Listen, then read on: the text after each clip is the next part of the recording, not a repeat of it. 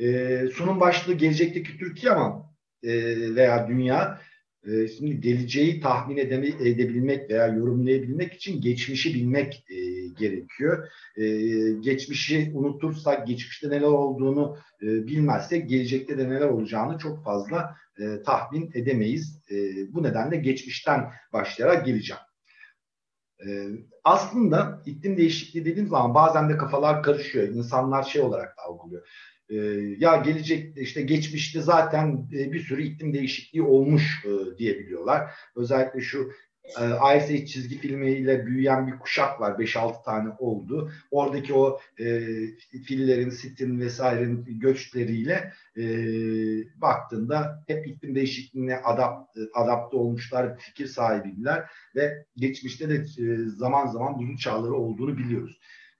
Evet, e, geçmişte de dünyada iklim değişiklikleri olmuş, doğal sebeplerle olmuş. E, bunun bir sürü sebebi var doğal nedenlerle iklim değişikliğinin olmasının sebepleri var. E, işte volkanik faaliyetler, o dünyanın soğuması son 550 yılda, e, işte meteor çarpmalarıyla ort kalkan su buharı ve toz parçaları, dünyanın zaman zaman ek, e, yörüngesinin eliptik ya da dairesel olması, ekseninin açısının değişmesi, eksenin yönü değişmesi gibi bir sürü nedenle geçmişte doğal olarak iklim değişiklikleri olmuş.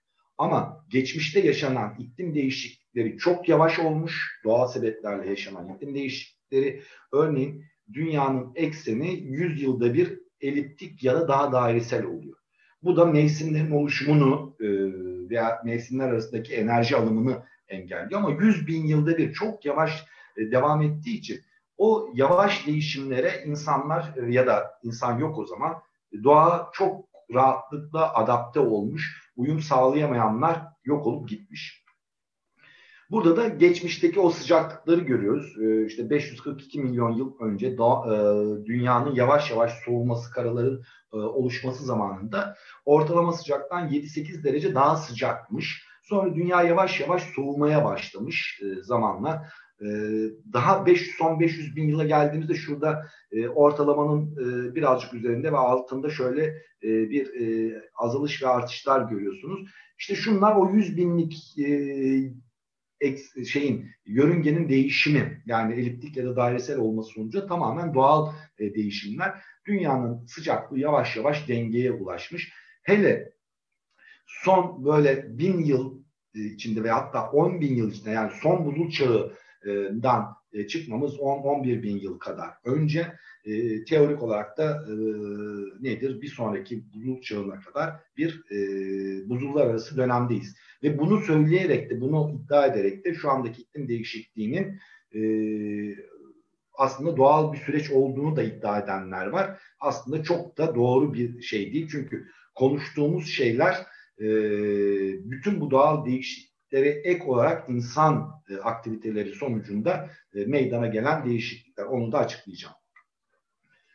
Bu da daha yakın bir geçmiş e, görüyoruz. 1850'den baktığımızda dünyanın ortalama sıcaklığından e, sapmaları e, görüyoruz. Özellikle böyle 80'li yıllardan itibaren sıcaklıklarda giderek artan bir e, ortalamadan sapma görüyoruz. E, ve genel olarak baktığımızda 1850 yılına göre e, 2016 yılı bugüne kadarki en sıcak yıl. E, kabaca da e, ortalamadan 1.2 santigrat derece sapmış. 2019 yılı en sıcak ikinci yıl yani 170 yıllık bir e, dönemde en sıcak ikinci yıl. 2020 ise en sıcak üçüncü yıl e, olarak gerçekleşmiş. Bu sıcaklık artışları bize e, dünyanın yavaş yavaş ısındığını gösteriyor. Peki ne oluyor bu 1850'den sonra neler olmuş diye baktığımızda e, aslında e, şöyle oluyor. Sarılar e, son bin yıldaki e, ortalama sıcaklıklar, kırmızı ise atmosferdeki karbondioksit konsantrasyonu.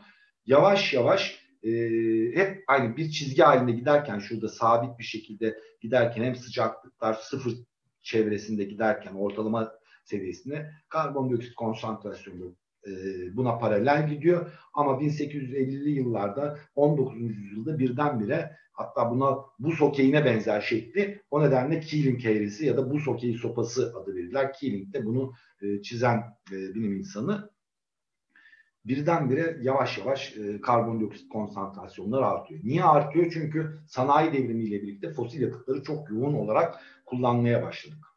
E, e, sanayi devrimi öncesinde atmosferde bulunan 1 milyon molekülden 280 molekülü e, karbondioksitken bu gittikçe artıyor ve her yıl 2 2,5 e, ppm kadar artıyor. ppm burada part per million'ın kısaltması. Yani milyonda kaç birim olduğunu ifade etmekten. Az önce dediğim gibi e, 1 milyon molekülden kaç tanesi karbondioksit olarak söyleniyor, e, ifade ediliyor. Giderek artıyor bunlar. E, en son geldiğimizde de 415-416 e, ppm civarına çıkmış.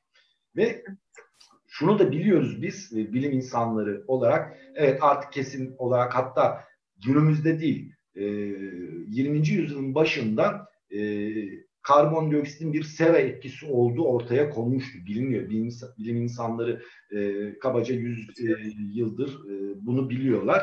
E, artık bu da e, e, iyice kesinleşti. E, atmosferdeki karbondioksit konsantrasyonu arttıkça sıcaklıklar da artıyor.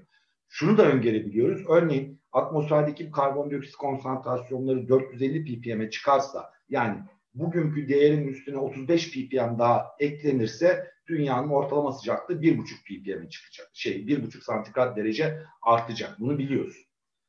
Ee, eğer 550 e, ppm'e çıkarsa o zaman da dünyanın ortalama sıcaklığı 2 santigrat derece artmış e, olacak. E, bu da belirleniyor. Ve 2 2,5 ppm kadar her yıl arttığı için e, örneğin işte önümüzdeki e, 15 yıl içinde biz e, şeye çıkabiliriz. 450 ppm'e ulaşabiliriz.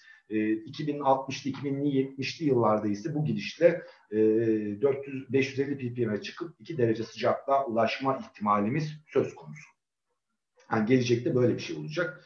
E, küresel ısınmaya sadece karbondioksit değil, diğer başka sera gazları da etki ediyor. Örneğin e, metan var ki kaynak olarak doğal e, da da bulunabiliyor bataklıklar gibi e, ya da tarımsal faaliyetler özellikle çeltik yetiştirilmesi hayvancılık çok ciddi e, bir etken e, metan çıkışında e, insan faaliyeti olarak da e, çöplüklerden ve doğalgazın kendisi de bir metan e, ya da kömür çıkarılma sırasında da metan çıkışı oluyor.